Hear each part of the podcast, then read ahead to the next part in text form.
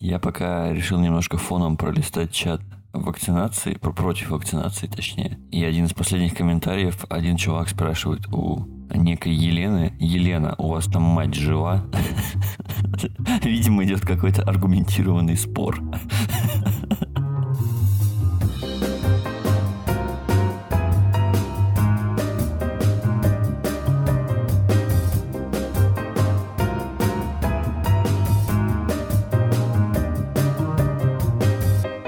Всем привет! В эфире «Зануди Ален», подкаст, в котором несколько друзей пытаются разобраться в ярких явлениях современного мира и массовой культуры. Для сегодняшней нашей темы как никогда важно ответить на вопрос «Кто говорит?». Так что представимся мы чуть подробнее, чем обычно, и наши слушатели наконец узнают, кто мы такие.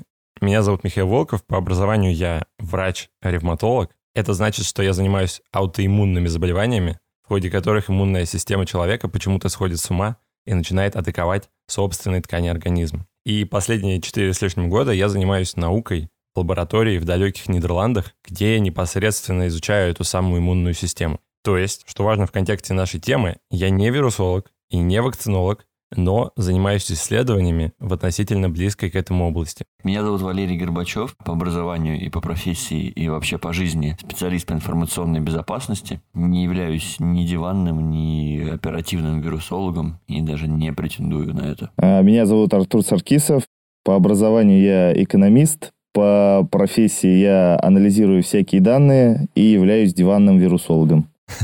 Мне кажется, чтобы мы не только базар разводили, важно подтверждать свои слова еще и делом. Поэтому я могу сказать, что в плане вакцинации от коронавируса я вакцинировался в мае этого года.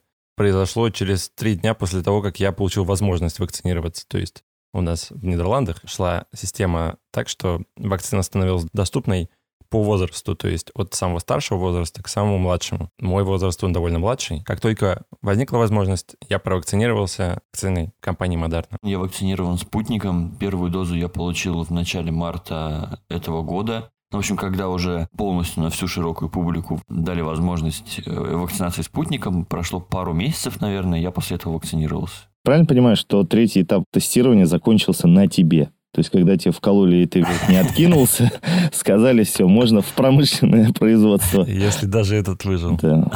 Да, можно людям. Артур? Я, соответственно, имею в себе только первую компоненту. Кольнулся я ровно три недели назад, а именно 4 июля. И сегодня днем я пойду, так мы подкаст записываем утром, кольну себе вторую компоненту и буду счастливым обладателем второй компоненты. Будет смешно, если этот выпуск выйдет с плашкой в память об Артуре Саркисове.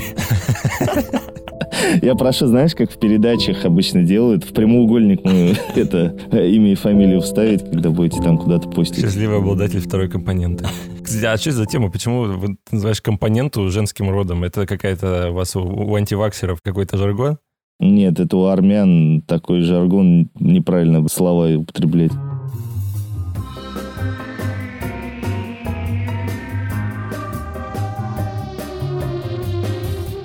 Погнали. В этом подкасте мы любим освещать разные точки зрения на какую-либо не самую однозначную проблему. Будет это фильмы Кристофера Нолана или патриотизм. И на момент записи подкаста в конце июля 2021 года нет более противоречивой темы, чем вакцинация от COVID-19. Э, Позиция по поводу вакцинации может считаться новой идеологической или религиозной принадлежностью.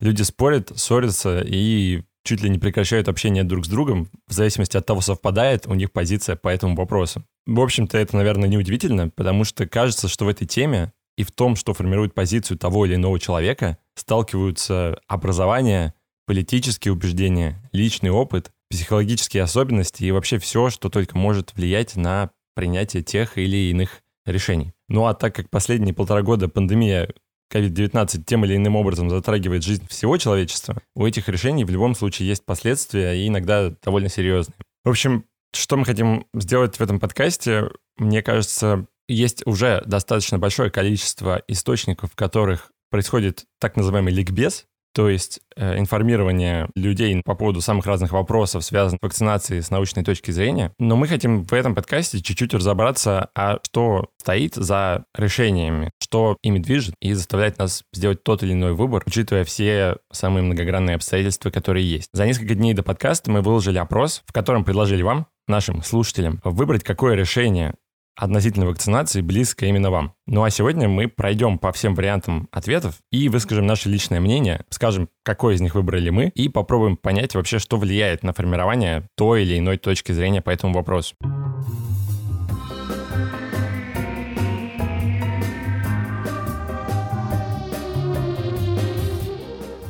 Первый был вариант вакцинирования спутником ВИ, одной из э, вакцин, которая доступна в Российской Федерации. Валера, ты, наверное, начнешь. Насколько я понимаю, ты мог выбрать именно этот ответ. Да, а, опять же, упомяну, что я являюсь Гагариным среди вас, так как я привился первым и сделал это осознанно. Я считаю, что это достижение, достойное уважения. Попрошу об этом не забывать в процессе записи. Браво. Сына назову Валерой. Ну, дочь тоже можно. А то есть спутник Ви на самом деле. Да, спутник Валера. И на самом деле он был спутник 5 всегда, но после того, как Валера им кольнулся, его переименовали спутник Ви. Чем я руководствовался, вакцинируясь спутником Ви? В принципе, к марту этого года стало более-менее понятно, что зарубежные вакцины нам еще какое-то время не светят, скорее всего, довольно долгое, поэтому если вакцинироваться, то спутником, как это общая усталость от э, коронавируса к тому времени уже накопилась. Я еще каким-то чудесным образом умудрился вообще никак не переболеть ни в легкой, ни в тяжелой форме. В итоге здесь взвесив все за и против, я решил, что да, надо прививаться. У меня, слава богу, нет каких-то серьезных э, заболеваний и медотводов. Так что даже если вакцина была бы не самого высокого качества, скорее всего, я бы от нее не помер. И поэтому, как говорится во многих ликбезах и обучающих видео о вакцинах, плюсы, безусловно, сильно перевешивают минусы. И поэтому где-то в марте я выгадал три свободных дня, на которых я, если что, смогу поваляться, э, половить спецэффекты после первой компоненты, как выражается Артур. Укололся и чувствую себя прекрасно, и всем рекомендую. Интересно, какими источниками ты руководствовался? То есть были это какие-то СМИ? Или, не знаю, ты загуглил вирусолог о спутнике? Или ты спросил у кого-то из знакомых? На самом деле и то, и то, и, и другое. По поводу каких-то СМИ и статей я точно читал какие-то статьи, в том числе на иностранных сайтах. Возможно, они уже признаны иноагентами, им доверять не стоит, но... А что ты гуглил? А что ты гуглил? Я не хочу умирать? Или что ты гуглил? Мама, помоги, вакцинироваться или нет? Слушай, ну я гуглил какие-то иностранные статьи по спутнику. Я гуглил статьи в, целом по вакцинации. Ну, то есть, подожди, иностранные статьи, но не научные статьи, я же правильно понимаю? Или ты прям читал, вот Lancet открыл, который к тому моменту уже был доступен, и прям смотрел данные? Ну, слушай, на сам Lancet я не заходил, но были же всякие э, переводы этих статей, какие-то сокращенные пересказы и так далее. То есть, условно говоря, ты не смотрел Первый канал, не открывал сайт, э, не знаю, РИА Новости, но и не открывал «Медузу», а хотел что-нибудь на английском языке найти, чтобы было более... Да, да, да. Ты очень правильно упомянул именно эти две крайности, Первый канал и «Медуза». Я вот от них обоих хотел уйти и читал что-то или на языке оригинала, так сказать, или какие-то адекватные пересказы слэш-переводы. Это первое. Второе — это опыт э, моего окружения, который к тому времени уже начали более-менее активно прививаться, и я смог посмотреть, что у большого количества людей все проходит довольно-таки гладко. А большое количество людей это вот ну 2, 3, 5, 10? Или просто на уровне ощущения? Ну, слушай, я думаю, что это больше 10 точно. К марту, я имею в виду. Даже никто не откинулся, даже спустя какое-то время они делали тест на антитела, который мы знаем, что он ну, не, не 100% показывает, что у тебя стопроцентный щит, но все-таки о чем-то свидетельствует, и там были какие-то хорошие результаты. И я поэтому подумал, ну, наверное, это работает. Так что это симбиоз и каких-то научно-популярных статей, и личного опыта. Да и в целом усталость от коронавируса, усталость, там, не знаю, бояться заразиться, невозможности в будущем куда-то, не знаю, поехать, возможность попасть под какие-то ограничения. Если у тебя не будет вакцины, тоже, мне кажется, тогда было очевидно, что если все не пойдет на спад, то вакцинированные станут убер-меньшими, так сказать. Понятно. Артур? Ну, у меня все гораздо прозаичнее. Я не вакцинировался, не вакцинировался. Ну, просто потому, что я как-то больше всех в этом чате болел этим коронавирусом. В моем окружении довольно мало людей вообще болело. Думаю, ладно, пронесет, что ли. Но на самом деле, вот когда вот я не знаю, это совпадение, либо это действительно вызвано этим индийским штаммом. Но вдруг вокруг меня стало довольно много людей, причем, ну, которых я очень хорошо знаю, которые стали болеть, причем болеть довольно тяжело коронавирусом. Там еще сверху этого уже вот эти санкции, которые вводятся для людей, которые не вакцинировались с этими всякими QR-кодами и так далее. И я как бы принял решение, что типа надо кольнуться. Опять же таки, как Валера правильно подметил, никто из моих знакомых, которые кольнулись, никаких негативных эффектов на себе не испытал. А вот те, кто не кольнулся, они как бы довольно тяжело болели. И поэтому у меня был выбор либо не кольнуться и помимо всех неудобств, связанных там с QR-кодом и так далее, как бы рискнуть почувствовать на себе какое-то негативное влияние именно самого вируса, ну, либо кольнуться и, да, там, 3-4 дня поваляться и, ну, уже хотя бы, знаешь, иметь какое-то ощущение, что я хотя бы что-то сделал для того, чтобы минимизировать эффект, скажем так, от э, заболевания. А когда ты болел? Болел ты когда? Слушай, я болел в сейчас скажу, апреле прошлого года и, по-моему, где-то в октябре. Но оба раза у тебя был ПЦР положительный? Первый раз нет, второй да, но первый раз, как сказать, у меня была кашель, температура, и у меня отшибло вкус. Если это не ковид, то что это? Понятно. А в, а в октябре? У меня почти никаких из вышеперечисленных симптомов не было, но был положительный тест. По данным наших опросов, где-то 50-60% людей выбирают именно этот пункт. Честно скажу, лично меня, как человека, представляющего научное сообщество, радует, что это 50 и больше, но меня не радует, что это сильно меньше, скажем так, процентов 90. Почему меня это, собственно, радует? Есть несколько аргументов, почему это неплохой выбор, так как Вся суть, мне кажется, научного подхода в том, что ты чуть меньше ориентируешься на свой личный опыт и опыт своих знакомых, а чуть больше ориентируешься на какие-то данные, собранные с помощью научного метода. Так уж вышло, что по спутнику к февралю этого года было уже два исследования, опубликованные в журнале Lancet, про которые, наверное, даже люди, которые никогда не слышали про научно-медицинские журналы, теперь знают, что это что-то хорошее, что-то, чему мы верим. Собственно, почему мы этому верим, как проходит вообще рецензирование научной статьи. Ребята, которые сделали спутник, собрали свои данные, сделали по ним статью, объяснили, что они сделали, как они сделали и что они получили, отправили это в журнал, и этот журнал, он контактировал людей, абсолютно не связанных с группой разработчиков, и предложил им критически оценить все, что было сделано. То есть как минимум два, а скорее всего гораздо больше экспертов в этой области, именно в области вирусологии, вакцинации и так далее, они критически посмотрели на эти данные, и если не нашли к чему придраться, то разработчики смогли ответить так, что это было убедительно. И, собственно, именно поэтому публикации в рецензируемых международных журналах, они, скажем так, котируются в том числе в научном сообществе, потому что есть вот эта вот, да, независимость, что сказал один, а абсолютно не связанный с этим человек э, сказал, что да, это выглядит достоверно. Ну и сейчас уже на данный момент, почему мне кажется, что это уже еще более хороший выбор, потому что данные об эффективности и безопасности спутника, даже если мы представим, что российские разработчики, они коварным образом все там нарисовали, и нарисовали таким образом, что международный эксперт во все это поверил, и не один. Даже в этом случае есть уже данные сейчас о использовании спутника в других странах. В Аргентине, в Сан-Марино, в Объединенных Арабских Эмиратах, в Венгрии и, по-моему, много где еще. Все эти данные, они довольно-таки совпадают с тем, что представили российские разработчики. И поэтому, собственно, опять есть, да, момент, что если я ножом режу лимон, и у меня получаются дольки, и какой-то другой человек тоже ножом режет лимон, то мы можем сделать вывод, что, скорее всего, это нож, который может резать лимон. Собственно, это, мне кажется, важные аргументы касаемо того, что спутник, кажется, работает, и это неплохая вакцина. И важное, да, не просто то, что работает, не работает, а то, что это действительно высокие показатели эффективности после двух уколов около 90%, и редкие побочные эффекты, и практически все они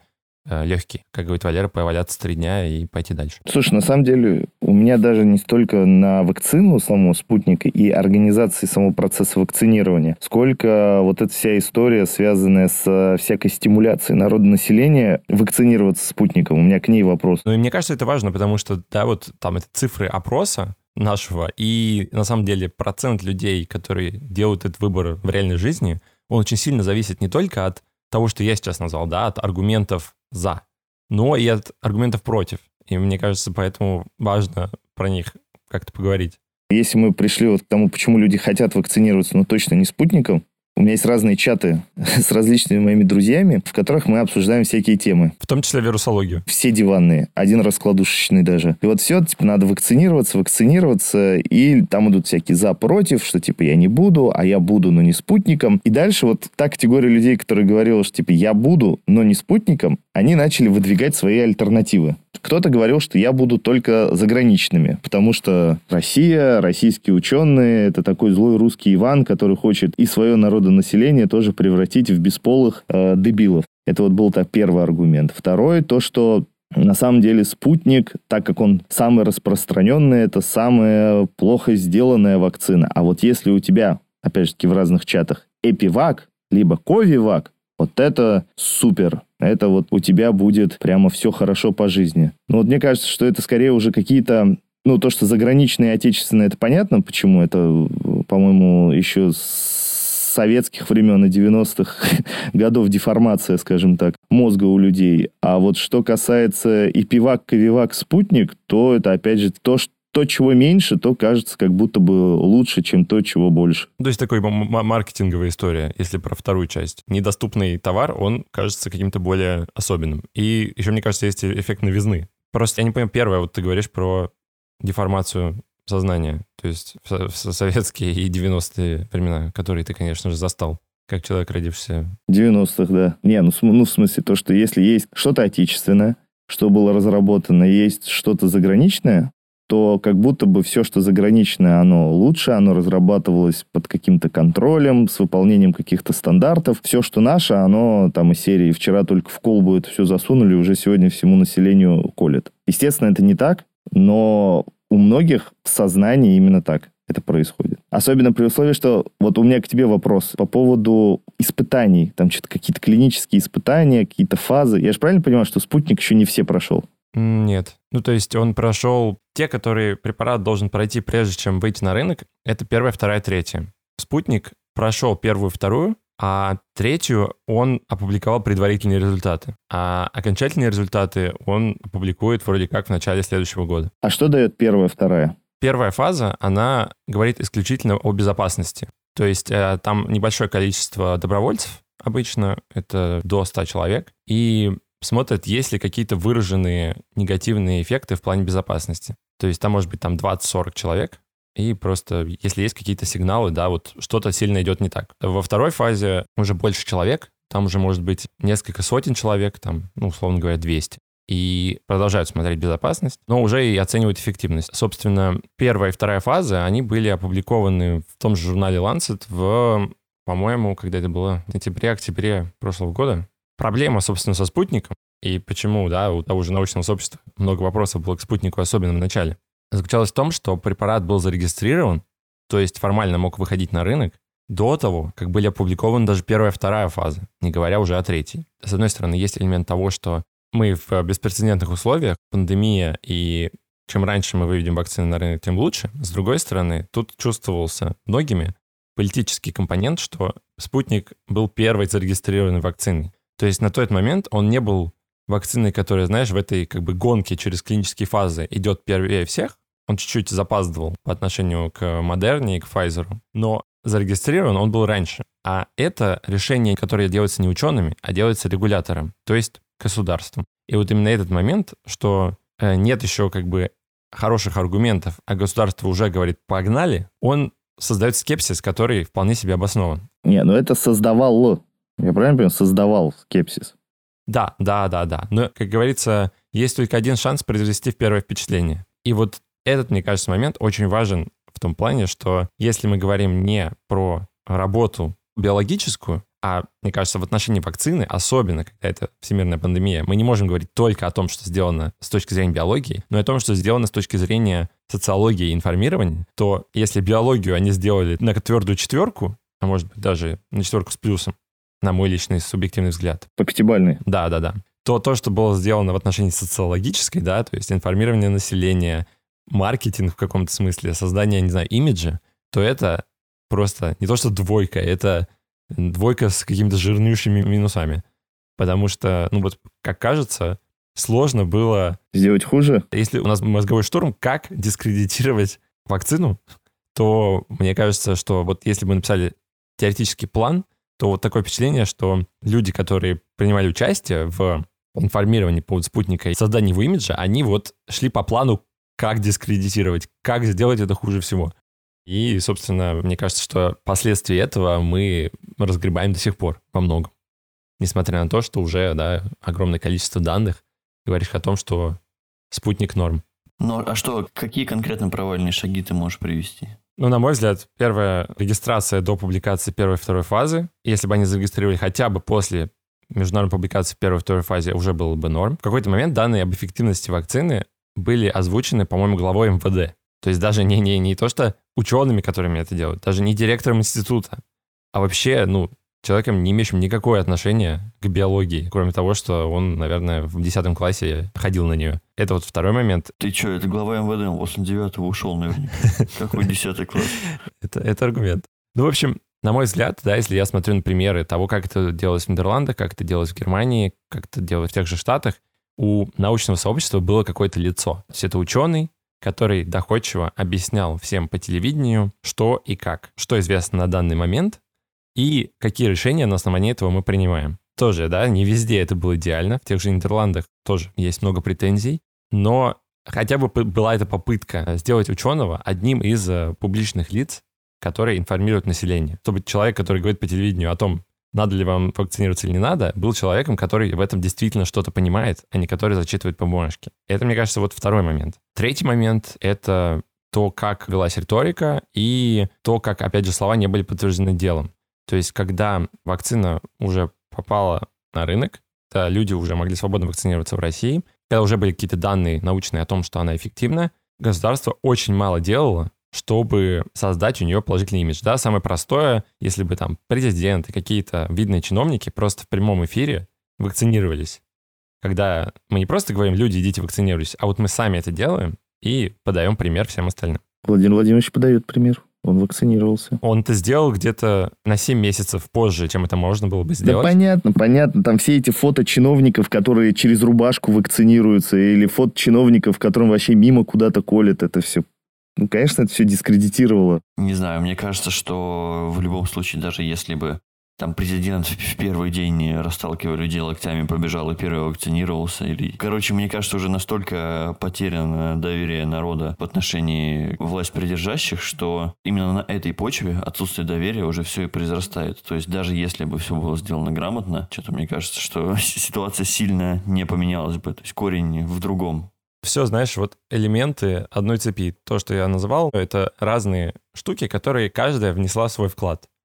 То есть, если бы, мне кажется, какие-то вещи хотя бы были сделаны по-другому, было бы уже гораздо лучше. То есть, опять же, тот же, да, Денис Логунов, который возглавлял группу, которая создала эту вакцину, он дал одно интервью «Медузе». Насколько я знаю, ему не понравилось, и он решил, что он просто не будет больше давать интервью независимым СМИ. И вообще, после этого основным лицом, которое отвечал на вопросы журналистов, был директор. А директор — это уже не человек, который делал это непосредственно. И вот э, мне кажется, то, что понравилось тебе или не понравилось давать интервью, и как, не знаю, были напечатаны твои слова, но это в данном случае просто часть работы. Честно скажу, я хотел провести там одно мероприятие онлайн мини-конференцию, чтобы люди, которые делали вакцину в разных странах, рассказали о своем взгляде. И вот у меня была такая идея, что вот мы возьмем одного человека, который участвовал в команде «Спутника», человека, который тут в 300 метрах от меня делал вакцину Янсен, которая уже Джонсон Джонсон, и человека из э, там, компании Модерна, да, вот трех континентов, трех разных взглядов на вакцину, немножко трех разных методов. И я написал, по-моему, ему и его коллеге несколько писем, на которые просто не было ответа. Я понимаю, что он очень занят, и все они очень заняты, но написать два слова «нет, не могу, извините» — это уже достаточно. Ну, то есть это как минимум трансляция, да, не открытости к коммуникации. А мне кажется, что вот в данном случае очень важно было быть крайне открытыми к коммуникации. Проблема, которая не только про вакцину, не только про коронавирус, но и про да, доверие к институтам в Российской Федерации и готовности идти на контакт. Ну, не знаю, хорошо, смотри, даже если бы вот этот руководитель разработки, даже если бы он согласился и помелькал по всем э, каналам, он же, в принципе, ну, при, при всем уважении к его научным трудам, он же для широкого зрителя, ну, no-name, по сути. Возможно, я уже повторяюсь, но недоверие народа к каким-то официальным СМИ уже настолько велико, что даже если они видят человека, ну, по Первому каналу, условно говоря, у которого плашка там, главный по разработке вакцины «Спутник» видит кого-то чела, который показывает два больших пальца и говорит, что пацаны, все норм. Мне кажется, это не все равно не, не вызвало бы высокую степень доверия. Мне кажется, вот в этом-то и соль, что не надо идти на Первый канал, не надо идти на телеканал «Россия», где тебя будут спрашивать, а как вам удалось создать самую замечательную, великолепную вакцину в истории человечества? Не надо, потому что ну, никто не будет это считывать. Ты должен идти давать интервью тем, кто может задавать тебе вопросы, которые, ну, возможно, не такие удобные, но на которые нужно давать честный ответ.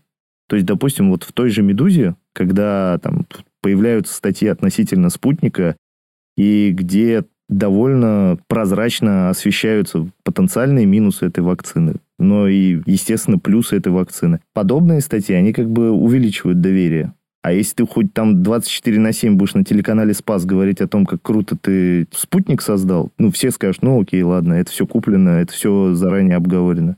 Ну да, я тут полностью согласен. То есть, мне кажется, важно не то, что ты стоишь с двумя пальцами вверх, а то, что ты говоришь. Ну и по поводу ноунейма, не ноунейма, да, раз уж мы тут упоминаем нынешнего президента в этом подкасте, то как известно, в далеком 99 году он из ноунейма в президента превратился за несколько месяцев с помощью СМИ. То есть СМИ умеют делать героев. Вот когда там Денис Проценко, врач. Ну да, да, это хороший пример. Угу. Также, я думаю, что один из ученых тоже мог бы. Ну, я думаю, что это была недооценка того, насколько это важно. И мне кажется, еще один момент тут важный, о котором, мне кажется, мало кто думает, это то, что, возможно, это был тоже какой-то стратегический выбор не рекламировать спутник слишком сильно в первые месяцы, потому что если бы все ломанулись прививаться, то, во-первых, просто банально бы не хватило вакцины на всех, потому что э, производственные мощности были не настолько еще налажены. А во-вторых, не было бы возможности продавать вакцину за рубеж и, да, вот эта вот пресловутая вакцинная дипломатия, которую каждый из нас читал. То есть вот когда политические какие-то цели могли достигаться с помощью продажи вакцины другим странам. Закрывая про вакцинную дипломатию, есть занятная история, что в начале 60-х годов также Советский Союз пытался как-то экспансировать свое влияние, не вообще вести свою дипломатию, упирая на какие-то успехи в космической отрасли. И это все называлось дипломатия спутника. И это забавная история о цикличности истории. О цикличности спутника в российской истории. Можем повторить. Еще, мне кажется, крайне важный момент, о котором вот сказал Артур, что есть у многих людей предубеждение к разработкам, э, сделанным в Российской Федерации. С одной стороны, да, может быть, ты сказал в утрированной форме, что там есть ощущение, что в какой-нибудь из западных стран проводят все необходимые тесты, а в России намешали два раствора и погнали. Посмотрим, как на людях работает. Что это, конечно, утрированная форма, но, с другой стороны, есть тоже рациональные сомнения в том, что биология в России на крайне высоком уровне, да, и что вакцина, созданная настолько быстро, зарегистрированная первой, и пусть идущая не первой в плане клинических фаз, но одной из первых, что она могла быть качественной. И тут, мне кажется, очень важно, что в медиа, да, в том числе в официальных, был месседж о том, что вот мы самые крутые, и мы впереди планеты всей. И мне кажется, у многих людей рационально возник скепсис, потому что когда так сказать, было много обманов раньше, с чего бы сейчас этому быть правдой, если это тоже ничем особо не подтверждено. И никто не рассказал простую историю, а как удалось, собственно, сделать так быстро эту вакцину. И никто ну, не рассказал, что на самом деле, да, пусть много где биология и вирусология не на первых ролях и в мировом сообществе, ну, российская вирусология, и пусть много проблем, но вот именно тропическая медицина была относительно в неплохой форме, и вот этот конкретный отдел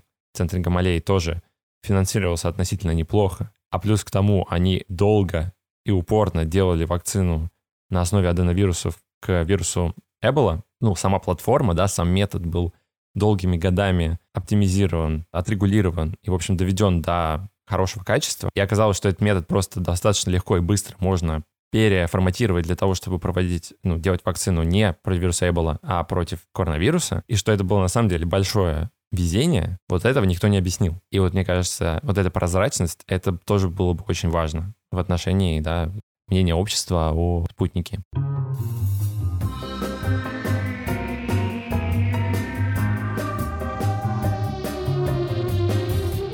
Следующий вариант ответа — это вакцинация другими российскими вакцинами. Сейчас доступны для вакцинации себя любимого Эпивак Корона и Ковивак. И мне кажется, во-первых, конечно, не просто разбираться во всех этих названиях, но сейчас я думаю, что все уже немножко привыкли и уже видят да, разницу, что пивак Крон — это одна история, спутник другая, Ковивак третья.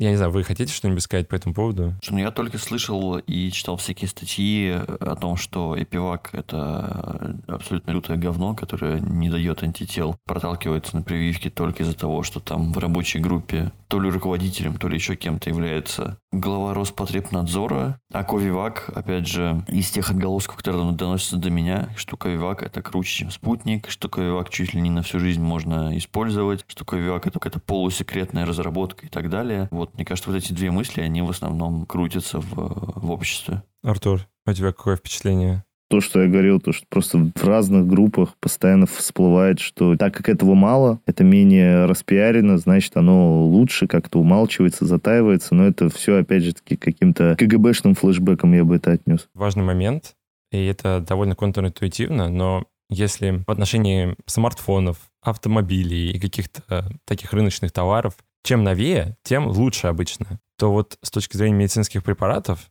и в частности вакцин, работает немного обратная история, потому что чем дольше какой-то препарат существует на рынке, тем больше людей его использовали, тем больше у нас информации о его эффективности и безопасности. Поэтому вот тут это маркетинговая штука, что если новое значит лучше, она на самом деле работает обратным образом. То есть на данный момент мы и просто знаем больше про спутник, потому что публикации есть в международных журналах. А в отношении пивак корона есть одна публикация в российском журнале, а насчет Ковивака их пока нет. Ну, во-вторых, просто спутником уже привито довольно много людей. И не только в России. И у нас просто уже ну, гораздо больше данных. Понятно, что не все это идеально собирается и так далее, но какие-то выраженные сигналы, даже о редких, но опасных побочных эффектах, они бы, скорее всего, всплыли. Насчет эпивакорона и ковивака мы просто вообще очень мало знаем про их безопасность и про эффективность на самом деле тоже. То есть вот про эпивакорон, то, что могу сказать, да, есть одна публикация в российском журнале. Я ее просмотрел и тоже читал ее разбор на сайте Биомолекула, кстати, всем советую. Такой научно-популярный сайт, на котором чуть проще читать статьи, чем непосредственно научную статью. Ну да, есть большие сомнения в ее эффективности, она, скорее всего, очень безопасная, просто из-за того, из чего она устроена, да, что вкалывают, но там есть антитела, но тест который использовался для проверки этих антител, это был не тест, заболеет человек или не заболеет, если он встретится с коронавирусом, а они брали сам антиген, вещество, которое вкалывают для того, чтобы получить антитела, для того, чтобы получить иммунный ответ, который должен защитить от вируса. А потом они брали антитела и проверяли, распознают ли эти выработавшиеся антитела тот самый антиген, который они вкалывали. То есть они смотрели не то, защищает ли она от коронавируса, а то, получилось ли формально вколоть белок в человека. И это, ну, опять же, недостаточно. От третьей фазы мы ничего не знаем. Это тоже была первая, вторая фаза. И опять же, да, вот важный момент, что это был российский журнал, то есть у нас могут быть сомнения в том, насколько независимыми были эксперты, которые рецензировали. И особенно в этом ключе важно то, что разработчики пивак короны заявляли, что они будут публиковаться в зарубежном журнале, а в итоге опубликовались в российском. И это тоже, ну, наводит на сомнения. Directed by Robert De просто честно. Ну да, точно, точно это довольно прямым образом указывает, что, вероятно, они подавались в зарубежный журнал, но там возникли вопросы, на которые они уже ответить не смогли. И это не показалось убедительным. Так, ну это что касается пивак короны, а то, что касается Ковивака, честно скажу, у меня тут есть небольшой конфликт интересов, потому что мой друг участвовал и участвует в разработке этой вакцины. Чисто эмоционально мне очень хочется, чтобы все получилось. Плюс вакцина Института Чумакова, в котором я какое-то время делал э, небольшой проект, и у меня только хорошее отношение к людям, которые его делают, и к организации, которая делает вакцину, но к ней тоже есть масса вопросов. Во-первых, нет ни первой, второй фазы, ни третьей фазы уж тем более. Все, что мы знаем о ее эффективности, это заявление на основании предварительных данных, то есть это, по сути, просто заявление, да, просто слова, которые никто не рецензировал, никто не проверял, которые говорят об эффективности где-то, наверное, около 70-80%. Тоже откуда мы это берем? Мы смотрим на аналоги этой вакцины. Есть пара, по-моему, китайских вакцин, которые очень похожим образом были сделаны, и там эффективность около 73-78%, и мы экстраполируем, что у Ковивака, скорее всего, очень похоже. Что да, ну, как минимум не 90, которые мы видим у спутника, и аргументы, которые я слышу часто от людей, это то, что там проверенный метод. Это ты от своего друга слышишь? Который разрабатывает. Не-не-не, нет, он как раз э, достаточно формально к этому подходит, и он не пытался убедить меня, что это супервакцина. То есть он не говорил «ставлю жопу». Нет, так он не, не заявлял. Тогда не счетово, абсолютно. Ну тогда, ну тогда все, Ковивак — это какая-то опасная штука, на самом деле, ребят. Там, в общем, история в том, мы сейчас не будем вдаваться в подробности, но действительно метод, которым сделан Ковивак, он понятный и известный, и, может быть, даже, да, мы меньше ожидаем побочных эффектов. Но важно то, что этим методом в том числе делались вакцины, которые оказывались неэффективными совсем. То есть просто говорить о том, что раз метод проверенный, то и это сработает, это немножко преждевременно. Ну, в общем, по, да, вот этим какой-то ряби на воде, по каким-то предварительным данным, кажется, что это неплохая вакцина скорее всего, менее эффективная, чем спутник. Но при этом мы очень мало что знаем о ней на самом деле на данный момент. И поэтому вот этот хайп, который ловит Ковивак, он, мне кажется, больше маркетинговый и больше, да, связан с провалом репутации спутника, чем с реальным его качеством. Ну, то есть это, вот, знаешь, как запрос на альтернативу. Если так бесит спутник, то вот что угодно другое, что еще не провалило свой имидж. Лимонный сок покатит. Имбирный. Валер, а если бы вот этот создатель вакцины в интервью «Медузе» сказал, ребята, я ставлю свою жопу, что это все сработает. Как ты думаешь, это помогло бы? Абсолютно. Весь старый млад пошел Потому бы. что жопу ставят только уверенные в своей правоте люди. Я прям представляю, знаешь, вот это Россия сегодня на парке культуры, и там огромная строка, в которой идут новости горячие к этому часу. Там разработчик спутника поставил свой зад. Ну что, на красное? На зеро.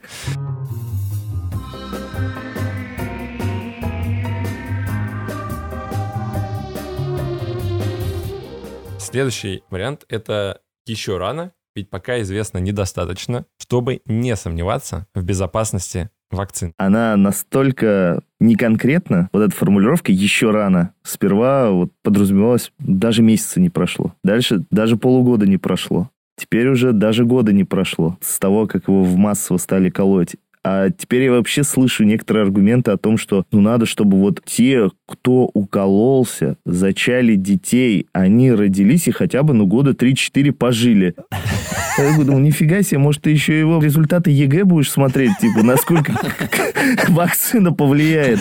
То есть вот это вот, мне кажется, те, кто использует э, вот этот аргумент еще рано, у них нет финальной точки. То есть, если они сидели бы в засадном полку на Куликовской битве, был бы гигантский проеб.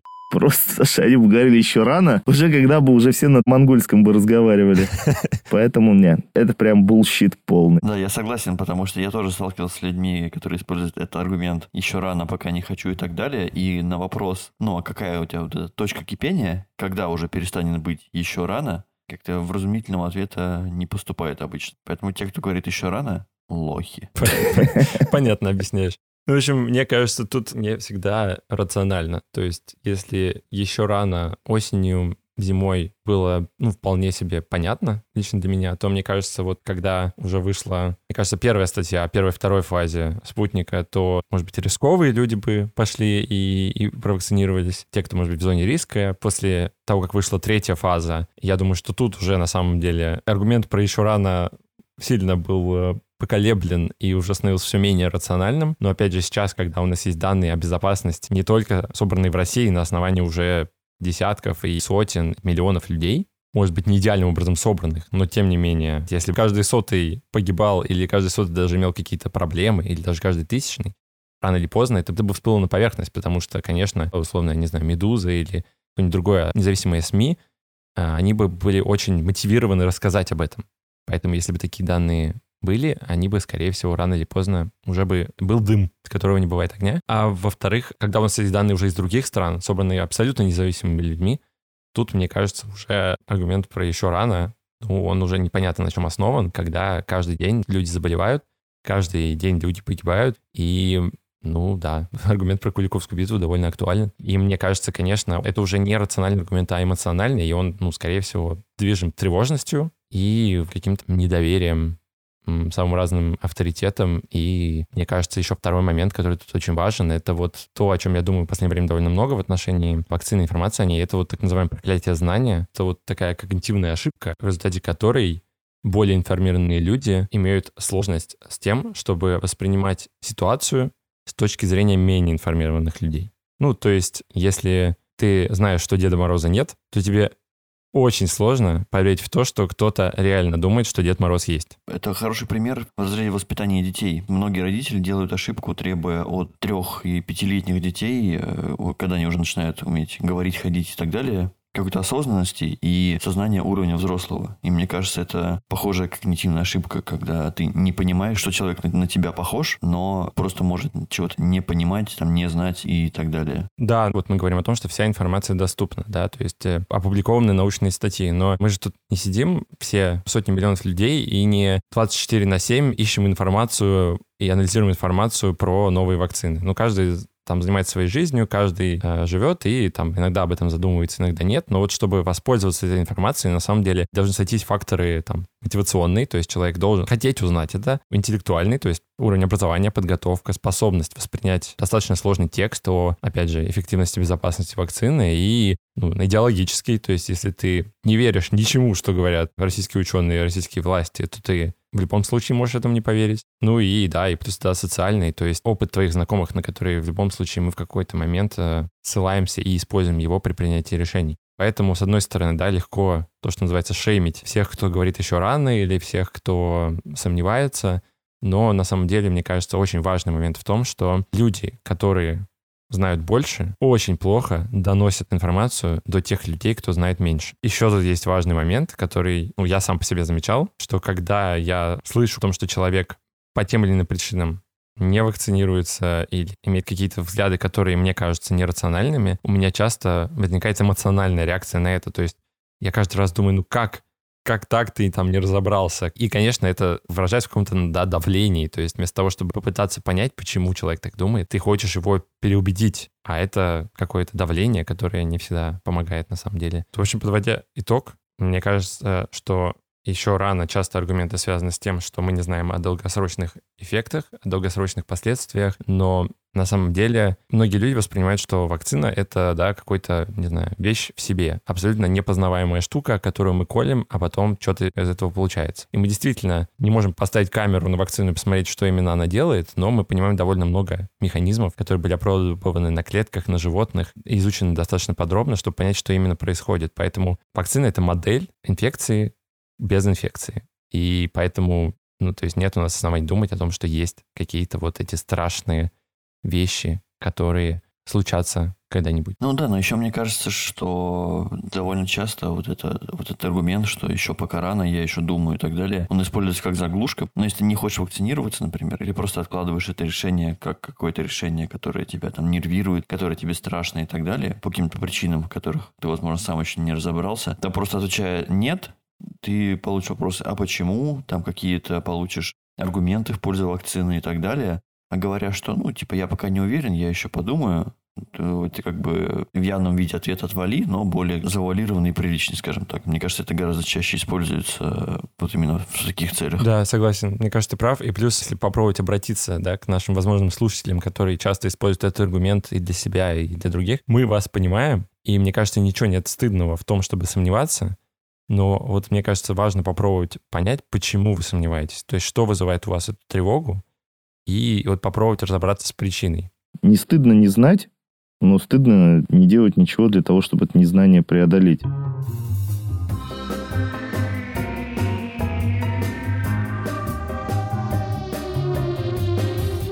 Следующий вариант. Не вижу необходимости, все равно, скорее всего, легко переболею, если что. Да, вот таких людей, если бы у меня под рукой всегда находилась палка солями такого жесткого. Суджука. Да, я прям по голове бы бил просто этой палкой, потому что вот это самый, мне кажется, дегродский ответ, который вообще можно только дать на это. Потому что, во-первых, ну, это вообще просто тупо. Мне нравятся твои аргументы. Потому что ну, мы уже все понимаем, что коронавирус — это ну, непростая штука, и она может дать очень серьезные последствия для качества жизни. И вот эти вот наши Родионы Раскольниковы, местные, которые говорят о том, что я не тварь дрожащая, я право имею, я легко переболею. Это люди, которые просто подвергают свою жизнь, возможно, жизнь своих родных и близких неоправданному риску. Да, ладно бы только свою, это хер с ними, но... Потому что что значит легко переболеть? Я вот могу сказать, что у меня полгода не было как такового, я запахи не чувствовал.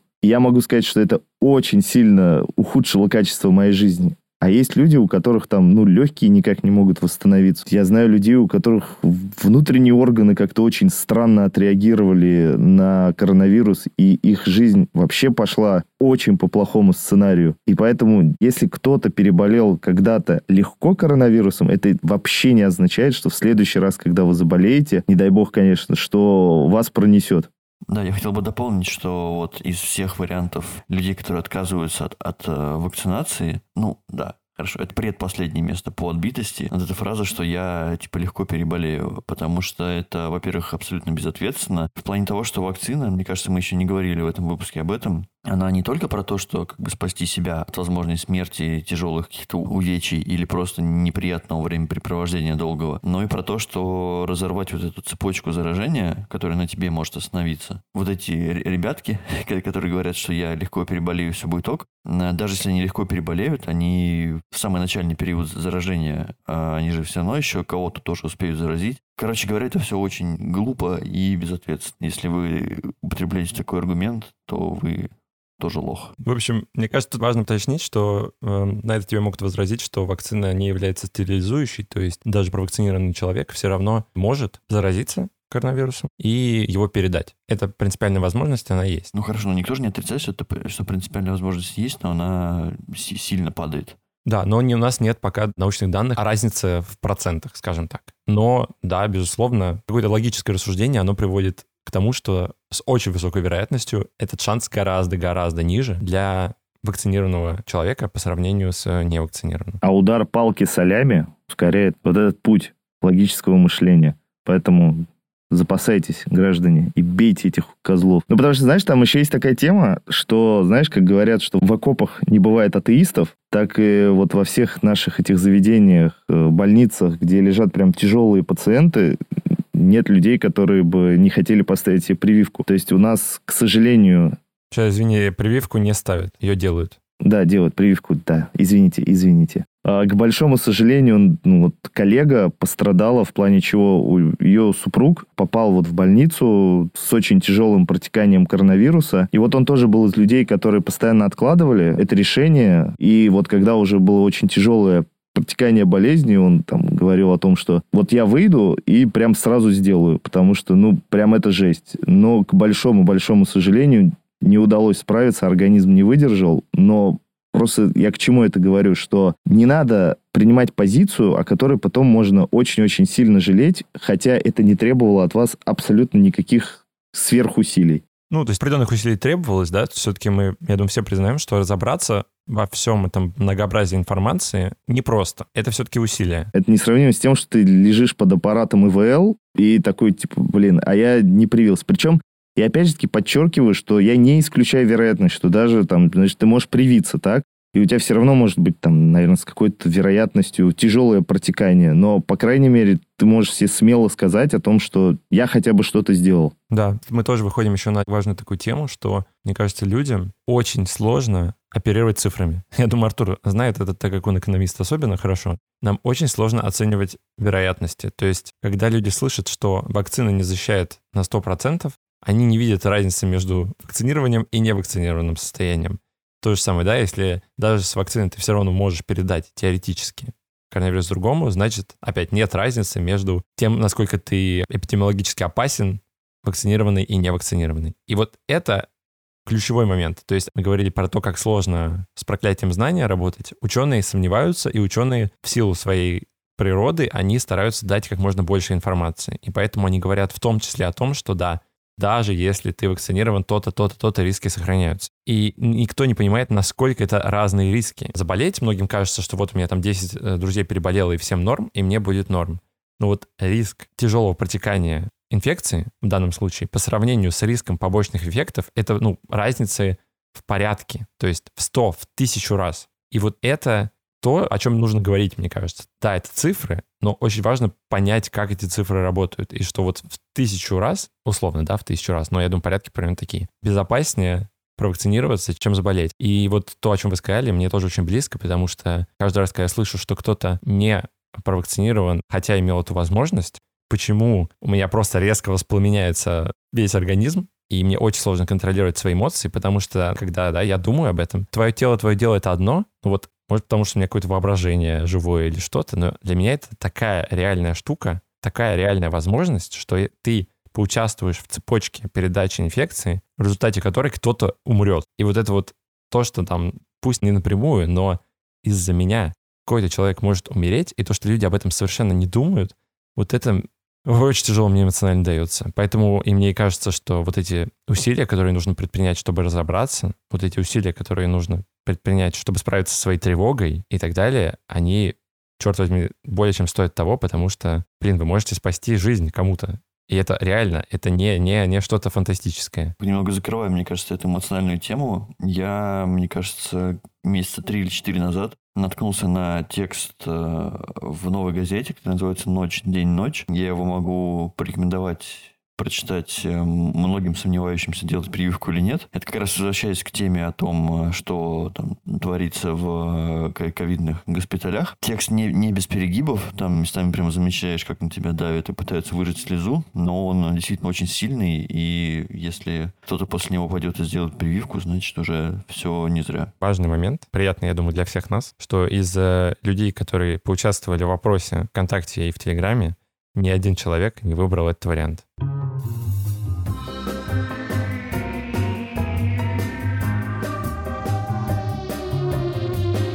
Так, следующий вариант — это нет смысла, ведь переболел, переболела не так давно, знаю точно, благодаря тесту ПЦР, анализу на антитела. Ну, это к тебе, Михан, вопрос. То есть вот реально ли, если человек совсем недавно, ну, относительно переболел, у него есть антитела, ему не надо делать прививку. Это, мне кажется, самый сложный для комментария вариант ответа. Потому что тут мы действительно знаем мало, и это усугубляется тем, что коронавирус мутирует и тоже меняется, и поэтому наши антитела, выработанные против одного штамма, насколько они хороши против другого, и так далее и тому подобное. Я могу поделиться тут своим личным опытом. Моя мама, она бессимптомно переболела еще в мае прошлого года и регулярно контролировал уровень своих антител. И он стабильно держался, иногда повышался, и у него очень часто был контакт с пациентами, у которых был положительный ПЦР. На основании чего мы были уверены, что у нее хороший, стойкий иммунитет. Недавно, когда в том числе появился вариант Дельта, и когда она меня спросила в очередной раз, вот как думаешь, есть ли смысл провакцинироваться? И я изучил более подробно этот вопрос и понял, что на самом деле есть. Потому что, опять же, в точке зрения варианта Дельта у нас есть информация о том, как защищают от него вакцины, и большая часть вакцин защищают от него неплохо. Не так хорошо, как против первого да, варианта, который был, против которого они разрабатывались, но все еще хорошо. Тут, в общем, мне кажется, метафора, которая может помочь, это что это как будто война, а антитела — это боеприпасы. Боеприпасы лишними не бывают. Здорово, если вы переболели, у вас есть собственные антитела, но иметь дополнительные антитела, появившиеся в результате вакцинации, хуже не сделают, а лучше сделают. Единственное, что... Почему, если вы только что переболели, бежать сразу делать вакцину, это просто не особенно осмысленно, потому что есть просто стратегия, да, то есть мы не знаем, как долго продлится пандемия, а количество доз ограничено, и в первые три месяца, условно назовем так, вакцина будет не так эффективна, просто потому что у вас уже сейчас очень высокий уровень антител, и поэтому ну, он просто не, не сможет простимулировать вашу иммунную систему достаточно, потому что уже существующие антитела слишком быстро будут нейтрализовывать антиген от вакцины. И поэтому вот прождать какое-то время неплохо, но считать, что год назад я переболел и, и защищен на всю жизнь, бессмысленно. И если вы сделали одну вакцину, сделать через там несколько месяцев другую, тоже вообще не зазорно. Можно хоть все их проколлекционировать, хуже от этого не будет. Слушай, Михан, а вот такой вопрос. Так как ты у нас наиболее экспертен в данной области, вот я иногда слышу о так называемой гиперреакции организма. То есть вот если ты сравниваешь там каждое антитело, условно, с какой-то пушкой, из которой мы стреляем по вирусу, то типа, если этих пушек будет прям очень-очень-очень много, то, короче, они если все разом залп дадут, то там и от тебя тоже ничего не останется. Вот есть такое или это какие-то мифы? Насколько я знаю, это миф. То есть иметь слишком много антител, проблемы от этого не будет. Чтобы объяснить примерно, как работает антитело, антитело — это не пушка, антитело — это наводчик. То есть антитело, оно присоединяется к антигену и таким образом сигнализирует э, пушкам, куда стрелять. Может быть, слишком много их не нужно, но от того, что их слишком много, проблемы нет. То есть я правильно понимаю, что ты, допустим, можешь обколоться спутником, так? Потом, я не знаю, поехал в Европу, там, я не знаю, какие-то ограничения, либо необходимость, кольнулся еще Pfizer. И, в принципе, ничего страшного не будет. Страшного ничего не будет. То есть тут только скорее, да, про стратегию, что вот э, сейчас там сделать э, спутник, может быть, э, там через 6 месяцев сделать э, Pfizer, еще через 6 месяцев можно, не знаю, повторить спутник.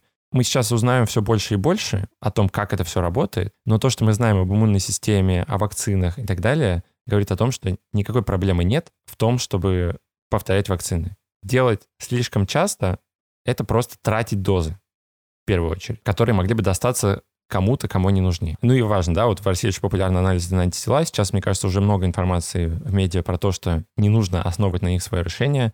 Это действительно так. То есть анализ на антитела, будь у вас 100, 200, 400 или 1600, вроде как вы видите, что это там больше порогового уровня, но при этом мы ничего не знаем о том, как транслировать это число в реальную защищенность от э, коронавируса. Валер, похвастайся, сколько у тебя? Ну, месяц назад было 3000. Можешь отсыпать кому-нибудь. Не знаю, антитела половым путем передаются. Ну, ты же их так получил.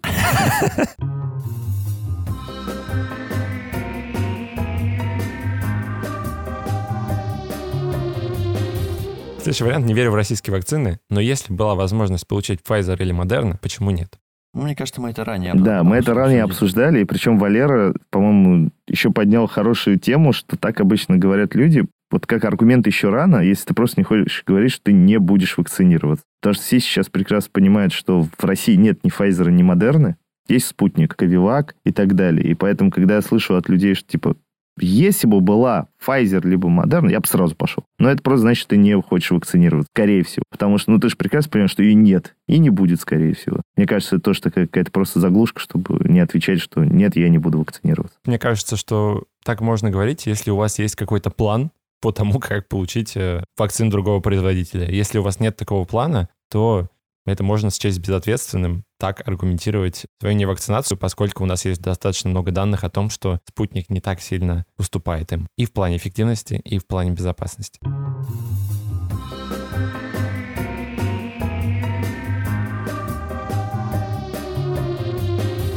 Следующий вариант. Живу за рубежом и провакцинирован зарубежной вакциной. Ты, насколько я понял, провакцинировался Модерной, верно? Да. А вот если бы у тебя был бы выбор, вот все вакцины, допустим, были бы доступны, ты бы какой укололся? То есть спутник, допустим, был бы доступен. Ну давай, я разделю на две части. Если бы я жил в России, мне не были доступны другие вакцины, я бы провакцинировался спутником, я думаю, что в феврале, в марте, как только появились данные третьей фазы. Теперь ты в Европе живешь. Тебе доступны все, плюс спутник. Да, я думаю, что я бы выбрал Pfizer или Moderna, во вторую очередь спутник или Янсен. То есть я думаю, третьим бы шел спутник, и четвертым бы шел Янсен, ну, то есть Джонсон и Джонсон. А почему? Это связано с э, немножко разными механизмами, то есть Pfizer и Moderna — это вакцины на основании МРНК, Спутник и Янсен на основании аденовируса, ну и AstraZeneca там же. Есть э, разница небольшая в том, что механизмы на самом деле очень похожи. То есть и там, и там мы берем кусочек ДНК коронавируса, засовываем его в какую-то нашу клетку, эта клетка чуть-чуть продуцирует белок коронавируса и погибает. Механизм очень похож, и разница в упаковке. В упаковке спутника могут возникнуть собственные антитела, и в результате этого э, повторные инъекции могут быть не так эффективны. А в случае с э, Модерной и Pfizer эта вероятность чуть ниже. То есть только из-за этого? Да, да, только из-за этого. То есть какой-то качественной разницы прям кардинальной нет? Нет. Даже вот, да, могут возникнуть антитела к упаковке, то есть к аденовирусу, но на самом деле есть исследования, которые показывают, что если вы не делаете этого слишком часто, то все равно вакцина работает эффективно. То есть если вы там через полгода, через год повторите спутник, с высокой вероятностью он все равно хорошо сработает. Ну, то есть, давай я, может, еще переформулирую вопрос, то просто может показаться, что, типа, мы весь там наш разговор до этой точки потопили за спутник, а теперь говорим о том, что, ну, если был бы выбор, то, естественно, Pfizer или Moderna. Смотри, вот если бы у тебя была бы такая ситуация, что кольнуться спутником условно там сегодня, либо месяц-два подождать Pfizer и Moderna, ты бы, наверное, спутником кольнулся, да? Да, спутником сегодня. Да, точно. Закрыли эту тему тогда, получается. Все хорошо, все хорошо.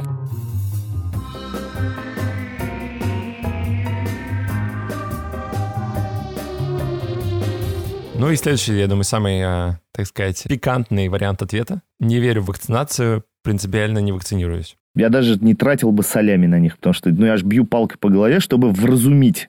А как я могу вразумить человека, который, ну, совсем просто... Это плоскоземельщики, по-моему. Вот множество плоскоземельщиков и анти вот этих, как их назвать-то? Анти... Антиваксеров. Они, по-моему, очень сильно пересекаются. Живешь на плоской земле и ничего не колешь, понятное дело. Ну, это, наверное, был пас мне, потому что очень я люблю это, это дело. В смысле, это дело, ты имеешь в виду конспирологическое мышление? Отбитых людей, да, которые собираются в группки и между собой общаются, опыляются, иногда занимаются перекрестным опылением в соседних чатах и так далее.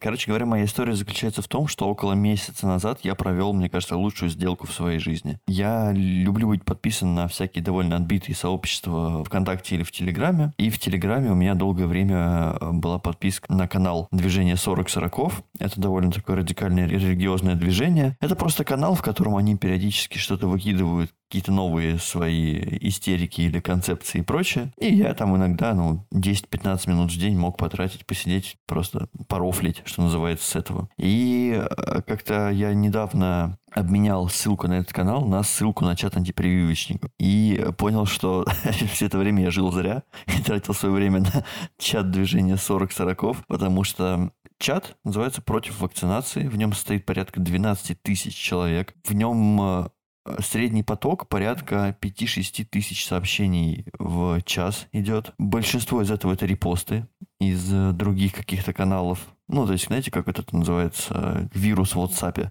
Часто пересылаемое сообщение, когда люди стремятся этим поделиться. Вот здесь этого навалом. И да, люди обсуждают э, главный посыл, что вакцина это не то, что нам нужно. Кстати, ссылка t.me, далее слэш, и идет название канала э, на латинице. Вот на латинице оно написано «против гадов», чтобы вы понимали.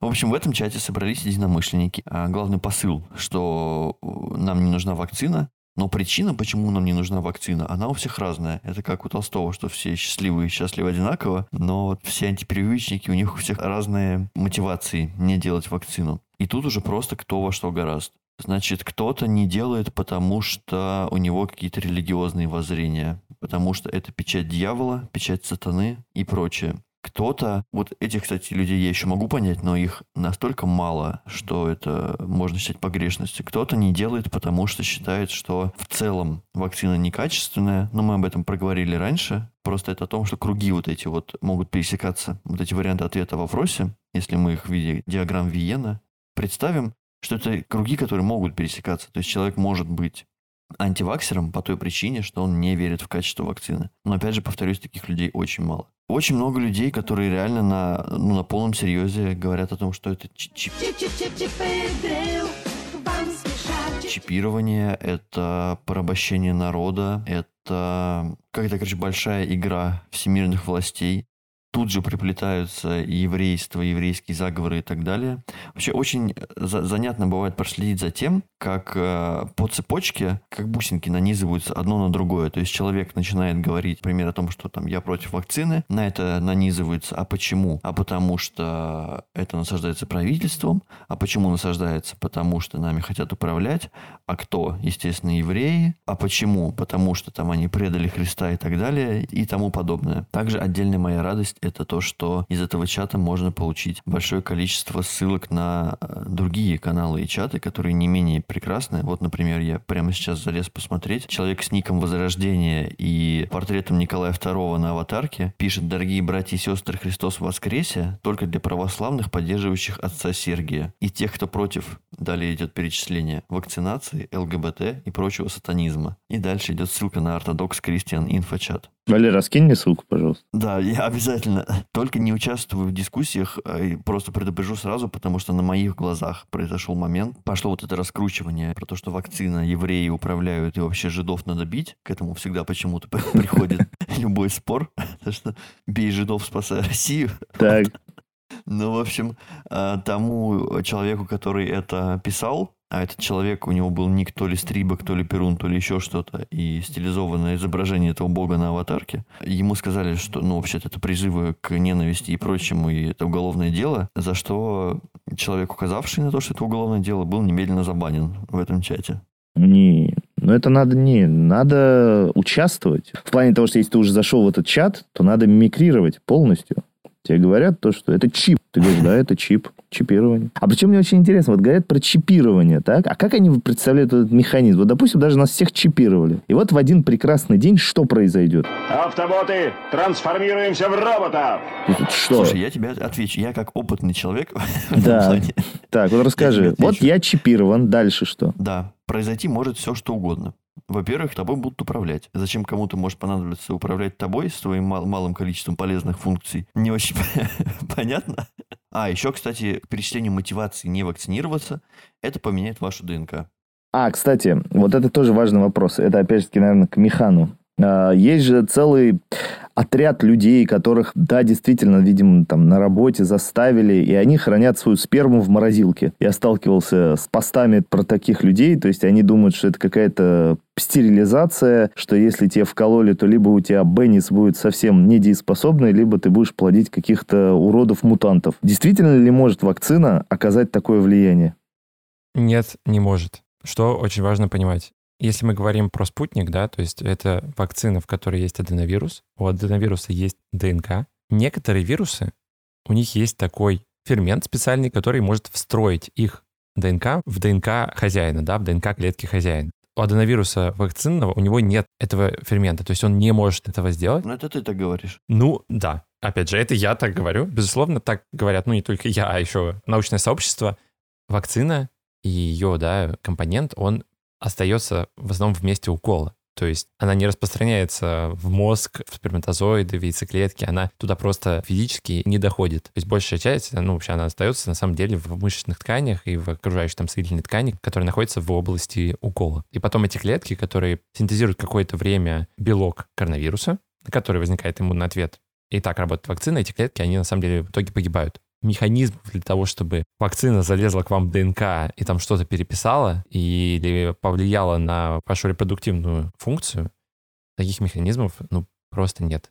Во всяком случае, они не были показаны, и тесты, связанные с этим, они не смогли их обнаружить. Мне нравится шутка о том, что если вы боитесь, что вакцина повлияет на вашу ДНК, то вы должны воспринимать это как шанс. Ну да, ну то есть если попробовать какую-то метафору привести, чтобы это было чуть меньше на уровне абстракции. Вот вы в офис пришли с молотком на 20 этаж. И вот все знают, что вы придете с молотком на 20 этаж. И у кого-то возникают серьезные на этом основании опасения, что вы сломаете фундамент всего здания, и оно упадет. Ну и что вообще вы нанесете этим молотком какой-то значимый урон. То есть в теории, если иметь огромный молот, какую-то, не знаю, молотобойню, какой-то этот шар, как «Ну, погоди», и делать то же, что можно делать молотком, вы можете разрушить здание. Но человек, который пришел с молотком в дом, он не может его разрушить, как бы он ни пытался.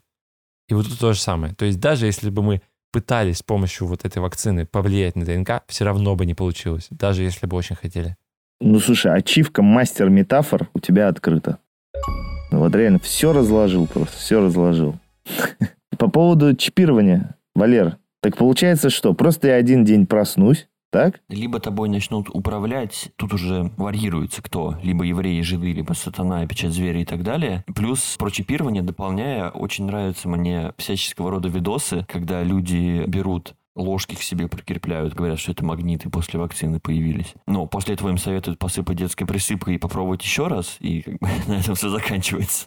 Или пытаются э, просветить себя Bluetooth-сканером, ну, на телефоне, в смысле, и тоже что-то обнаруживают. Или что-то еще. В общем, подобных видео довольно много, и ну, нет ни одной причины им не верить. Почему я вообще э, очень люблю этот чат, помимо того, что там травится, творится э, веселье 24 на 7, потому что еще это отличный вообще предмет для изучения взаимодействия между людьми. Очень много здесь видео есть, которые люди присылают, снятых на фоне стены, условно говоря, подпись типа «Врач из, не знаю, из Уфы рассказал всю правду», и там на две минуты какой-то полуадекватный человек что-то вещает. В общем, за, за всем этим супом и бульоном очень интересно следить, и я вообще благодарен мирозданию, что мне удалось получить ссылку на этот чат до того, как ввели обязательную вакцинацию в Москве потому что у меня появилась возможность посмотреть на чат до и чат после. Там что-то невероятное просто произошло. Там люди получили подтверждение своим сомнениям и чаяниям о том, что это все жиды и прочее. Начали на серьезных щах обсуждать, что будет, где они будут собираться, когда отключат интернет. Там натурально случилась истерика. Размер чата увеличился где-то два или в три раза примерно по количеству стоящих в нем людей. Я просто небольшой дисклеймер, потом мы его должны просто ставить, что когда мы употребляем слово «жиды», мы не антисемиты, просто мы употребляем ту лексику, которую употребляют вот эти недолюди в этом чате, которые почему-то ну да, которые очень склонны во всем всех винить и не стесняться в выражениях. То есть никакой антисемитской направленности наши заявления не несут. Понятно, что это, да, все очень весело, и я думаю, что тоже не характеризует нас с какой-то красивой стороны. То есть это вот как абсурдная шутка, да, когда что-то, что ты даже не думал, что такое возможно, а тут люди и в это реально верят. Ну, это, я думаю, тоже в каком-то смысле защитная реакция, потому что когда ты видишь, что у людей мнение не то, что сильно отличающееся от твоего, а ну, в каком-то смысле действительно опасное, это может очень сильно расстроить и вообще вызвать ощущение, что не на той планете и не в том биологическом виде я оказался, раз люди верят в такое. Но я думаю, что в данном случае какой-то юмор и ирония — это какая-то защитная реакция, которая имеет место быть. Но вот если чуть-чуть абстрагироваться от иронии, от защитной реакции, я недавно разговаривал с своей очень хорошей знакомой, которая как раз, э, ну вот она, я думаю, бы ответила принципиально не вакцинируюсь или не верю в вакцинацию. И я с трудом, преодолев свою изначальную эмоциональную реакцию на это. И да, вот мне хотелось начать как-то давить и искать, как так, вызвать какую-то вину по этому поводу, но я пытался разобраться, а почему она так думает. И на самом деле, как устроена эта позиция, я понял. И какие вообще механизмы есть. Первый, это вот конспирологический, да, когда мы как-то не можем поверить в случайность происходящего и в несоответствие размеров, причины и последствий. То есть кажется, что вот то, что происходит в мире, все эти локдауны, все эти вакцины, все эти какие-то бурления во всем человечестве не могли возникнуть просто от того, что какой-то, не знаю, норка, панголин, э, летучая мышь или какие-то животные передали друг другу маленькую молекулу, и эта молекула там сделала мутацию, и вот таким образом все это привело к пандемии кажется, что это невозможно, и за этим должен быть какой-то рациональный замысел, какая-то рациональная причина, что это должен быть чей-то план, чипы, вакцины, 5G, локдаун и так далее имеют хоть ну, какое-то основание. А, это тоже когнитивная ошибка, да, то есть на самом деле очень большое количество вещей происходит просто из-за случайностей. Второй момент — это, да, вот подтверждение собственного мнения, когда люди собираются в одну группу, и у тебя есть какое-то мнение, и ты готов услышать подтверждение собственного мнения и не готов услышать контраргументы, и таким образом, ну, когда там уже десятки тысяч людей подтверждают мнение друг друга, и все больше удостовериваются в этом. Мне кажется, всегда был такой эффект, и Сейчас он еще сильнее, его легче проиллюстрировать с помощью социальных сетей. Но и, наверное, наоборот, это тоже работает, да, и вот мнения, которые мы считаем рациональными, мы тоже подтверждаем их друг у друга, когда мы встречаем людей со схожей точкой зрения. Это как бы второй механизм, тоже достаточно понятный. А вот третий механизм, он э, чуть более интересный. Вот как раз он, э, как мне кажется, работал вот у моей знакомой, с которой мы это обсуждали. И когда она, в общем, мне объяснила, сказала о том, что она вообще старается основываться в жизни на своем как бы личном опыте принимать решения, что, ну, в принципе, понятно, да, это то, что делают многие из нас. И по ее личному опыту она видела, как традиционная медицина работала в ряде случаев, но иногда она не работала. И вроде как медицина говорила, что она может что-то, там врачи говорили, что они могут что-то сделать, но потом это не получалось. Будь это, не знаю, рак, будь это какая-то там хроническая инфекция и так далее. И, в общем, она видела, что иногда да, иногда нет. Э, и то же самое с нетрадиционной медициной, с гомеопатией. Она видела в примере своем, на примере своих знакомых. Иногда это работает, иногда это нет. Она моя знакомая, она никогда не... Ее не учили научному методу, ее не тренировали, да, как меня, основывать свое мнение на основе данных, собранных научным методом. Соответственно, для нее это просто, ну, точка зрения. И это чуть более субъективная штука. Можно так, а можно так. Тут возникает важный элемент, что где-то я могу сказать, да, ну смотри, если я отпущу ложку, она упадет. Мы можем поставить миллион экспериментов, и каждый раз, как кто-то из нас отпустит ложку, находясь просто на земле, э, она всегда будет падать если она там из металла, допустим, если мы не вводим какие-то дополнительные условия. И это вроде как объективная реальность. И вот я пытался понять, а где эта объективная реальность становится субъективной, то есть где вот мы уже не можем договориться, где вот появляется эта возможность для интерпретации. И вот мне кажется, очень важный момент с вакцинами, с чипами, с, со всем этим, это то, что все это невидимо. То есть когда мы видим мы это считаем тем, о чем мы можем достичь консенсуса, потому что мы можем показать друг другу. Но как только это становится невидимым, а вирус невидим, вакцина невидима, становится как будто не предметом материального мира, а предметом такого мира немного магического. То есть есть разные школы магии, да, вот есть научная магия, которая говорит про что-то невидимое, а есть э, магия, э, не знаю, религиозная, да, что вот если ты, не знаю, усердно молишься или что-то еще, то у тебя по-другому это работает. Там, не знаю, если ты медитируешь, у тебя по третьему образу это работает, гомеопатия по четвертому и так далее. При этом, мне кажется, тоже важно, то есть я пытаюсь извлечь какие-то уроки для себя, как для представителя научной школы магии. И я думаю о том, что вот очень важно опять бороться с этим проклятием знания и научиться говорить людям не только да, о том, что вот некоторые невидимые вещи, они также работают, как падающая ложка, но при этом наши знания на самом деле очень ограничены. То есть мы в медицине, мы знаем очень мало про рак, про хронические инфекции, и там все, это очень сложная система. Но вот какие-то вещи мы знаем хорошо, какие-то вещи, они не субъективны, они объективны. И вот вакцинация, она скорее относится к одной из таких вещей. И вот это тоже, да, очередной, мне кажется, провал научного сообщества, что они не смогли это объяснить. Легко смеяться над людьми с чужим мнением, но мне кажется, важнее попробовать понять, почему человек думает так. То есть, когда вы слышите, да, очередного антипрививочника среди своих знакомых, попробуйте не кричать ему «Эх ты, э, нелюдь», как Артур назвал тут недавно антипрививочников, и не дубасить его солями или суджуком, а попробовать понять, почему он так думает, и попробовать эмоционально не реагировать, а создать какой-то такой диалог о причинах, о том, почему, а не о том, ты или я, Слизерин или Гриффиндор, антипрививочники или приверженцы научного метода. Не знаю, я, в общем, не верю здесь в какую-то теорию малых дел. Ты, да, да, ты можешь объяснить знакомым, друзьям, и, возможно, они там после этого передумают и сделают себе вакцину, но в целом это, опять же, я пробрасываю мостик к нашей ближайшей теме про обязательную вакцинацию. В целом, мне кажется, что уже в инфополе достаточно информации, чтобы... Да, она может быть где-то криво подана, где-то что-то еще, где-то были сделаны ошибки в ее презентации, но в целом информации вполне достаточно для того, чтобы принять верное решение. И если люди этого не делают, то мне кажется, что с какого бока ты к ним не подходи, с пряниками без кнута не обойтись. И мне кажется, Сейчас нам надо уже прям переходить в следующую тему обязательной вакцинации. Ну, оф топом я скажу вот то, что меня все шеймят за то, что я хожу с палкой солями и готов побить всех по голове, кто вот такую ересь несет. Пользователь Алина в чате против вакцинации пишет, какое они имеют право решать за Бога, кому и сколько жить.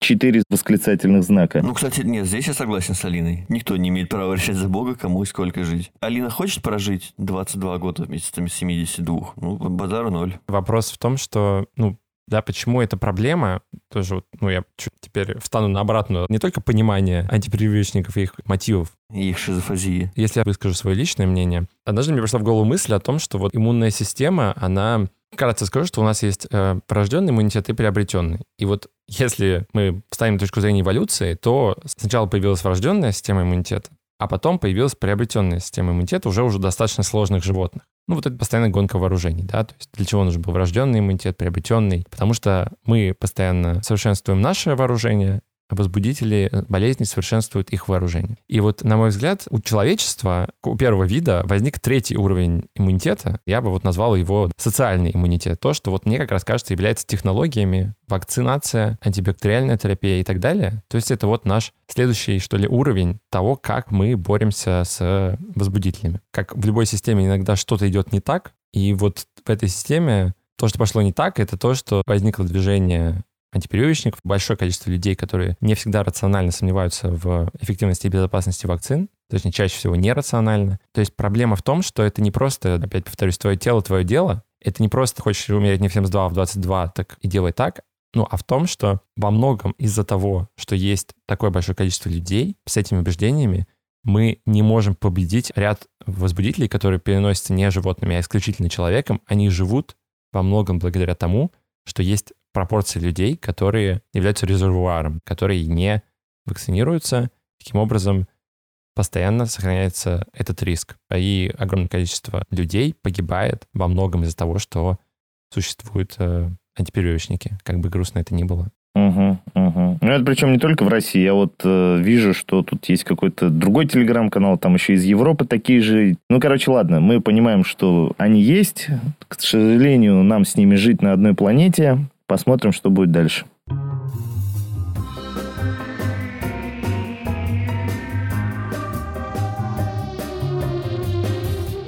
Ты хотел что-то нагнать на обязательную вакцинацию, по-моему. Слушай, про обязательную вакцинацию, да. Я не то, что даже нагнать, я просто про то, что вот в загадке всем известной о двух стульях не надо по итогу садиться на оба. У меня в целом есть мнение, что есть два подхода к коронавирусу и его отношениям к твоему народу населению. Первый, это, наверное, ты как бы принимаешь, что это уже данность, и при том, что мы живем с ним, ты должен пытаться, ну, возможно, какими-то рыночными механизмами стимулировать свое народонаселение того, чтобы оно вакцинировалось. То есть, допустим, обязывать работодателей э, вакцинировать своих сотрудников, э, там, я не знаю, какие-то преференции делать для людей, которые вакцинировались и так далее. А второй подход – это когда ты сажаешь, там, я не знаю, на локдауны всех, ты очень сильно ограничиваешь свободу своих граждан, но делаешь прям ее обязательной. То есть ты уже не через какие-то рыночные механизмы пытаешься подтолкнуть народонаселение к тому, чтобы... Ну, Короче говоря, кнут и пряник.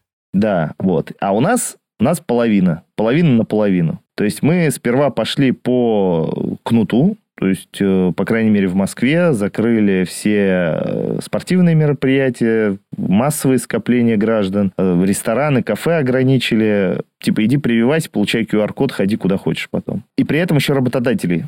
Работодатели как бы, сказали, давайте 60% прививайте. Ну, соответствующих отраслей. А потом, спустя какое-то время, когда объективно было понятно, что никто еще даже толком не успел сделать вторую компоненту, ну, потому что, условно, даже трех недель не прошло, берут и отменяют, допустим, по ресторанам все ограничения, связанные с QR-кодом. Но при этом не отменяют на массовые мероприятия. У меня критика просто в том, что абсолютно непонятна логика за тем или иным решением. То есть мы являемся просто получателями информации. То есть вот просто, допустим, тебе говорят, что ты на следующей неделе никуда не можешь ходить. Ты такой, ну ладно. Дальше тебе говорят, ты можешь ходить, но с QR-кодом. Ты говоришь, хорошо. А дальше тебе говорят, а сюда ты не можешь ходить даже с QR-кодом. При этом ты не понимаешь, почему. И вот эта полная информационная непрозрачность, она меня просто вымораживает просто меня бесит. Ну да, тут я с тобой согласен. В целом, я считаю, что правительство даже скорее затянуло с обязательной вакцинацией, потому что это тенденция на то, что подавляющее большинство людей как бы не понимает серьезности и не хочет вакцинироваться, потому что сколько, два месяца назад было то ли 11, то ли 15 процентов населения вакцинировано, что очень мало и абсолютно недостаточно для того, чтобы не то, чтобы победить коронавирус, а чтобы сгладить его негативные последствия. И, по-моему, было совершенно понятно, что нужна именно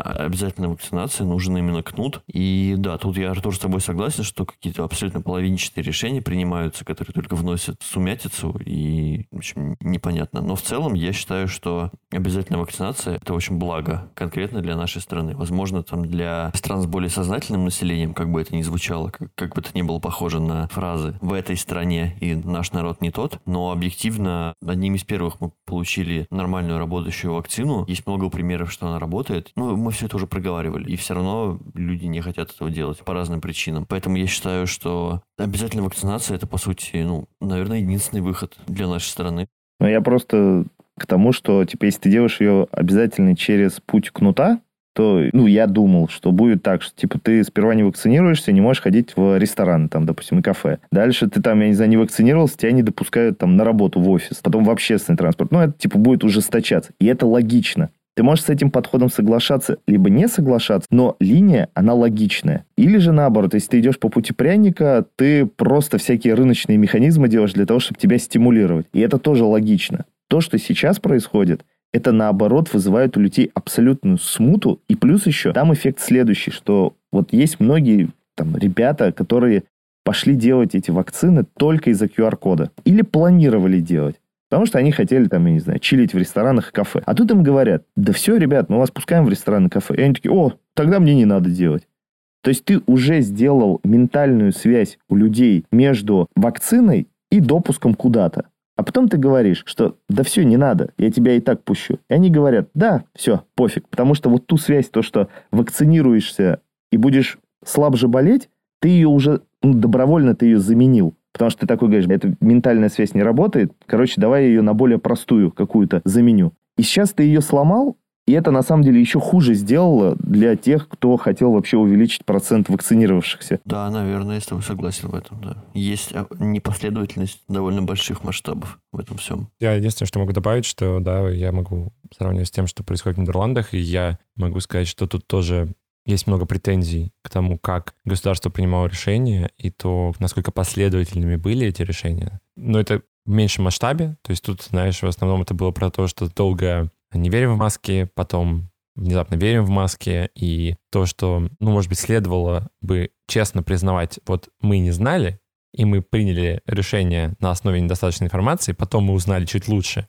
поэтому следующее наше решение, оно чуть лучше обосновано. Вот этого никто не делает, потому что государство боится выглядеть неуверенным, боится признать свою неправоту. Ну, вот этот элемент, наверное, есть везде, но разница дальше, она вот э, в масштабе и в, да, наверное, в отсутствии стратегии. И это, ну, конечно, большая проблема. Особенно в такой ситуации, когда государство не может, что ли, защитить и создать вот эти какие-то правила, которые будут работать. Особенно важно каждому ну, не относиться безразлично, потому что еще важнее, да, попробовать разобраться самостоятельно и собрать максимальное количество информации, прежде чем принять решение. Ну, на мой взгляд, э, и кнут, и пряник всегда должны вместе работать. И кнут, да, с одной стороны, вот вы говорите, это нужно, и в России это необходимо, но если ты не информируешь, а если просто говоришь «надо» и все, это радикализует, что ли, людей с другой точки зрения. И мне кажется, отвечать на вопросы — это в первую очередь, и во вторую очередь стимулировать. И, наверное, тоже пряник сначала, кнут потом. Не, Михан, тут никто не спорит. Но сейчас же происходит следующее, что тебя по факту заставляют, но все так же не информируют. А потом еще и отменяют обязаловку, и также не информируют. Ну да. Ну вот и к информированию, я думаю, что мы тоже, да, разместим несколько ссылок на вот какие-то ответы на вопросы. В плане ликбеза мы тоже дадим несколько источников. Мне кажется, такой важный тоже концепт, что ли, который мне очень близок и про который я думал особенно много в отношении коронавируса. Мне интересно, что вот вы думаете по этому поводу. Это такое, то, что называется эпистемологическая ответственность. То есть э, эпистемология — наука о знании, подраздел философии. И вот концепт эпистемологической ответственности, он для меня заключается в том, что каждый человек должен нести ответственность за свои убеждения. То есть за то, во что он верит, так как в государствах э, и вообще в современном обществе люди в основном несут ответственность только за свои поступки. И иногда за э, свои слова, за свои там посты и репосты в том числе. Мне кажется, что вот концепт э, эпистемологической ответственности, он вот что-то, что мне бы очень хотелось, чтобы популяризовали. Но не в том плане, да, что человек садится в тюрьму за то, что он верит во что-то не то, а за то, чтобы это вот как-то культивировалось в том, что если ты во что-то веришь, у тебя должны быть основания, почему ты в это веришь. Желательно рациональные обоснования. Я не знаю, как это можно было бы притворить в жизнь, но, как минимум, мне кажется, всегда можно начать с себя. И когда у нас есть какие-то убеждения, которые мы в том числе транслируем другим, мне кажется, очень важно задать себе вопрос честный, а почему я так думаю? Потому что, мне кажется, очень часто мы верим во что-то просто потому, что нам кто-то сказал, или мы это где-то прочитали, и не всегда это очень какой-то авторитетный источник, и вот, да, мы тоже говорим о многом, а, во что мы верим, и не всегда, может быть, эти убеждения сверхрациональные, но очень важно, мне кажется, постоянно вот эту вот внутреннюю проверку проводить. А почему я в это верю? А на, на каком основании? А достаточно ли хороши эти основания? Ну да, это, мне кажется, вопрос о рефлексии даже немного. Мне кажется, что эта черта характера, эта ответственность, она у рефлексирующих людей тоже больше развита, чем у всех остальных. Я считаю, что рефлексия, она всегда появляется по мере там, какого-то интеллектуального и морального развития, поэтому, наверное, это все идет в связке и как-то, не знаю, мне кажется, это есть по умолчанию у людей, которые занимаются своим саморазвитием, скажем так. Но да, на это важно обращать внимание тут. Тут не поспоришь, что скажешь. Ну и мне кажется, вот вообще не стыдно поменять мнение. То есть вообще не стыдно, типа, ошибиться. Вот мне кажется, тоже это как-то многие люди, наверное, когда они выбирают точку зрения, они очень не хотят ее менять, особенно если они где-то ее как-то ретранслировали. Мне кажется, ошибаться, особенно вот в том, что касается, да, таких больших и сложных штук, как коронавирус, вакцинация и так далее, вот вообще зазорного в этом ничего нет. Ну, в общем, короче, если я сегодня после второй компоненты рипнусь, вы там перезапишите концовку, хорошо? Ну, без проблем. Не стесняйтесь.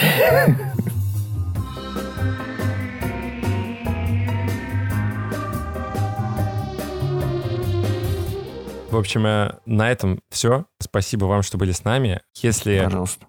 А, а, мы оставим, в общем, кучу ссылок в описании. Если у вас есть какие-то, не знаю, вопросы, вообще любые, связанные с коронавирусом, с вакцинацией, и, не знаю, вот вам кажется, что мы или там я в силу своего образования могу вам помочь, пожалуйста, не стесняйтесь писать. Мне лично э, ВКонтакте, в Телеграме я очень постараюсь ответить на любые вопросы, и, в общем, источники тоже в помощь. Пожелать вам хочется, конечно, оставаться здоровыми и принимать эпистемологически ответственные решения. Всем пока.